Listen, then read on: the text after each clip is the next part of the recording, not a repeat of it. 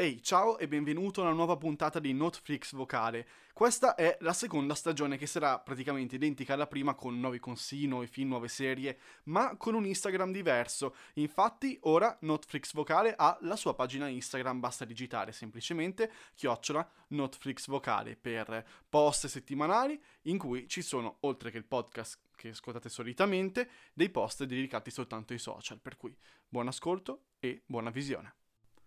Il fatto che abbia toppato clamorosamente l'ottavo capitolo di Star Wars non fa di Ryan Johnson comunque un cattivo regista, secondo me ha soltanto una visione molto particolare che non era consona a quel tipo di racconto, ma L'ultimo film che ha fatto, che si intitola Knives Out, Cena con delitto in italiano, secondo me è un film eh, fresco, molto interessante, molto interessante, è appena uscito su Amazon Prime la settimana scorsa, io sono veramente contento perché è un film che ho visto al cinema, ho pure comprato eh, via on demand, per cui rivedermelo per me su Prime è completamente inutile, e l'ho rivisto molto volentieri perché è un film finalmente di un genere che non veniva riscoperto da un sacco di anni, infatti il genere è quello del whodunit, cioè chi l'ha fatto, l'investigazione, l'indagine da parte di un detective, che ricalca molto lo stile di Agatha Christie, quindi tutte quelle cose alla Poirot. Quello è il mondo a cui ci riferiamo oggi. L'ha scritto e l'ha diretto appunto Ryan Johnson, voleva farlo da un sacco di anni, aveva un sacco di progetti in ballo dopo Looper, che è un film che ha fatto comunque molto successo,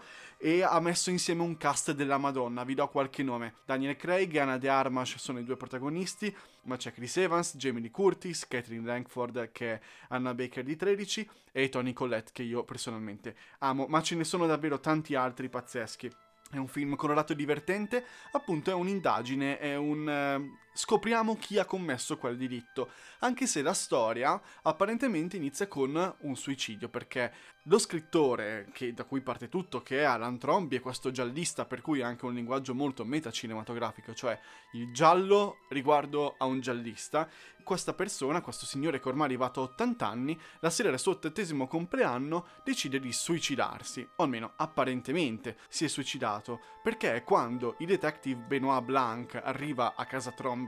per fare qualche indagine preliminare, scopre che è stato effettivamente ucciso da qualcuno, ma non può essere stato ucciso da un qualsiasi, da qualcuno della sua stessa famiglia. Il set è questa grande casa, è proprio questa casa in campagna, con un grande giardino, i cani, tutta la famiglia che arriva lì per festeggiare il, lo scrittore e tutti quanti sono possibili indiziati. Anche da coprotagonista, anzi un personaggio direi base, che è Marta, interpretato da Anna De Armas, che era l'infermiera, poi diventata una delle più grandi amiche di Arlan stesso. E secondo me la sua interpretazione è pazzesca, tiene il film sulle spalle, lo porta avanti, ha fatto una cosa che la porterà a diventare a mio parere, una delle più grandi attrici dei prossimi anni, già con i film su Marilyn che dovrà uscire prossimamente. Insomma, l'indagine va avanti, qualcuno della famiglia deve essere smascherato, una famiglia astiosa che si odiano tra di loro, in ballo soprattutto c'è un'importante eredità, ci sono le royalty dei, libri della casa editrice,